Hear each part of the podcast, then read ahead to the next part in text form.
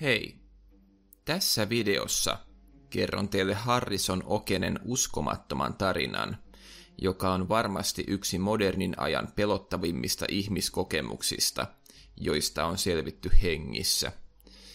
Tulen tulevassa videossa avaamaan Harrisonin tragedian kulkua ja hänen toimintaansa äärimmäisissä olosuhteissa ja lähes lamaannuttavan pelon vallassa. Vielä ennen videon alkua Mikäli pidät tulevasta sisällöstä ja haluat jotenkin tukea kanavani toimintaa, niin paras tapa tehdä se on tilata kanava ja tykätä videosta. Tämä auttaa kanavani valtavasti. Sitten ei muuta kuin laittakaa valot pois ja nauttikaa videosta.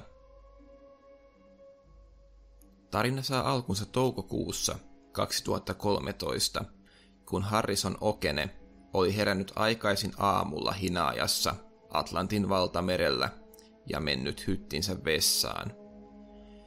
Kello oli vähän vaille viisi aamuyöllä, kun valtava aalto iskeytyi hinaajaan ja heitti sen käytännössä ympäri. Juuri silloin Afrikan rannikolla oli paha merirosvo-ongelma, joten miehistöä oli pyydetty lukittautumaan huoneisiinsa, kun he nukkuivat. Tämä valitettavasti edesauttoi, tulevan tragedian tapahtumista. Kun laiva oli kääntynyt ympäri, niin sen sisäosiin alkoi pulppuamaan vettä hälyttävän nopeasti. Tietysti koko 12-henkinen miehistö heräsi siihen, kun laiva kääntyi ympäri, ja tässä vaiheessa näytti siltä, että vessassa oleva Harrison oli koko miehistön heikoimmassa asemassa – Harrisonilla kesti aikansa päästä pois vessasta, ja hytin ovelle päästyään Harrison kohtasi niin kovan veden paineen, ettei meinannut millään saada hyttinsä ovea painettua auki.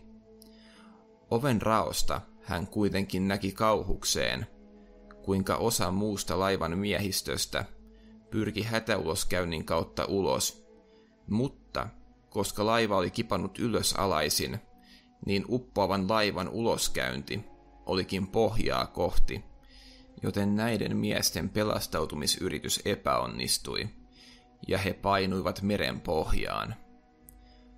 Lopulta sisäänpulppuava virta tempaisi myös Harrisonin pois hyttinsä ovelta ja painoi hänet viereisen hytin avoimesta ovesta sisään. Tämän hytin yläosaan oli kuitenkin muodostunut ilmatasku, joka syntyy, kun ilma ei pääse nousemaan pintaan, koska laivan pohja on sen tiellä. Tässä ilmataskussa Harrison pystyi hengittämään. Harrison ei tiennyt sitä vielä tässä vaiheessa, mutta hän oli ainoa laivan miehistöstä, joka oli enää elossa. Kehuttava ei kuitenkaan ollut hänenkään tilanteensa. Harrison oli pilkko pimeässä pienessä ilmataskussa 40 metriä merenpinnan alapuolella. Pintaan uiminen ei ollut vaihtoehto, ja pohjan merivesi oli kylmää. Tilanteen on täytynyt olla aivan hirvittävä.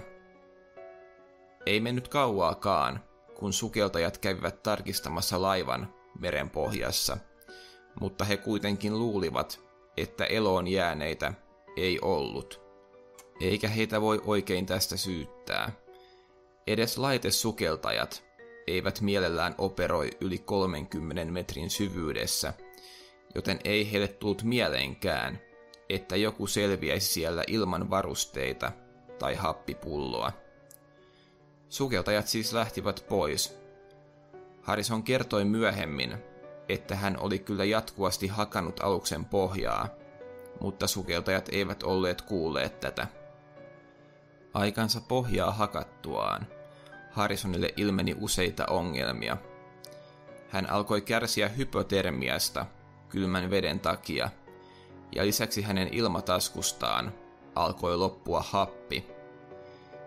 Kun hengittäminen alkoi käymään vaikeaksi, niin Harrison teki viimeisen epätoivoisen sukelluksen löytääkseen uuden ilmataskun, ja tässä hän lopulta onnistui. Hänen onnekseen hän löysi ilmataskun, joka oli jonkin verran suurempi kuin aikaisemmin. Arviolta noin 1,2 metriä korkea. Tämä siis ratkaisi happiongelman hetkellisesti.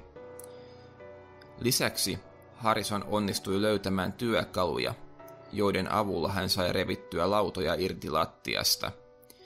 Niiden avulla hän sai rakennettua tasanteen, jonka päälle hän pääsi osittain nousemaan. Tämä auttoi häntä selviämään hypotermiasta. Sitten Harrisonilla oli aikaa ajatella. Hän kertoi ajatellensa perhettään ja rukoilleensa Jumalaa. Laivassa oli edelleen täysin pilkko pimeää, ja ainoa ääni, jonka hän kuuli, oli se, kun kalat söivät hänen miehistötoveriensa ruumiita. Myös Harrison alkoi oirehtia kontaktistaan suolaisen meriveden kanssa, ja hän kertoi muun muassa, että hänen kielensä oli alkanut kuoriutua.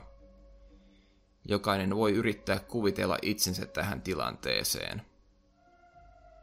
Harrison vietti tässä laivassa lähes kolme päivää ja alkoi jo lopulta luopumaan toivosta.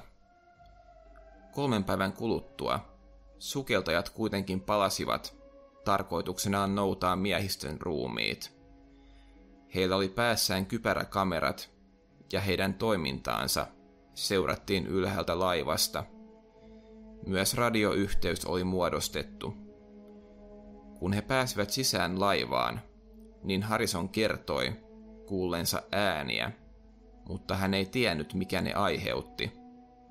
Lopulta hän näki erään sukeltajan otsalampun ja ampaisi sen perään. Harrison ei saanut näkemänsä sukeltajaa kiinni, mutta törmäsi kuitenkin toiseen sukeltajaan. Sekä sukeltaja että kypäräkameran kautta seurannut johtaja järkyttyivät kun he kohtasivat elävän miehen. Sukeltaja rauhoitteli Harrisonia ja näytti peukaloa ylöspäin, osoittaakseen, että kaikki oli kunnossa. Sitten Harrison palasi happitaskuun. Sukeltajat alkoivat miettimään, miten he saisivat Harrisonin takaisin veden pinnalle. Lopulta he päättivät pukea Harrisonin sukelluspukuun ja antaa hänelle happipullon – sitten heidän piti saattaa hänet sukelluskelloon, jolla hänet nostettaisiin ylös. Sukeltajat eivät voineet saattaa häntä pintaan saakka, koska hän olisi alkanut kärsiä sukeltajan taudista. Sukeltajia hieman jännitti, miten Harrison selviäisi laitesukelluksesta, täysin ilman kokemusta. Mutta koettelemuksensa jälkeen Harrison kuitenkin hoiti ensisukelluksensa mallikkaasti – ja hänet saatiin pintaan. Harrison toipui täysin kaikista vammoistaan ja ei ole edes käynyt merellä tämän tapahtuman jälkeen. Nykyään hän toimii kokkina. Kiitos videon katsomisesta. Kerrohan kommenteissa, haluatko lisää tämän tyylisiä videoita. Käykäähän myös tsekkaamassa muut tekemäni videot sekä Spotifyni nimellä FinStories. Sitten ei muuta kuin moi moi ja nähdään taas seuraavalla kerralla.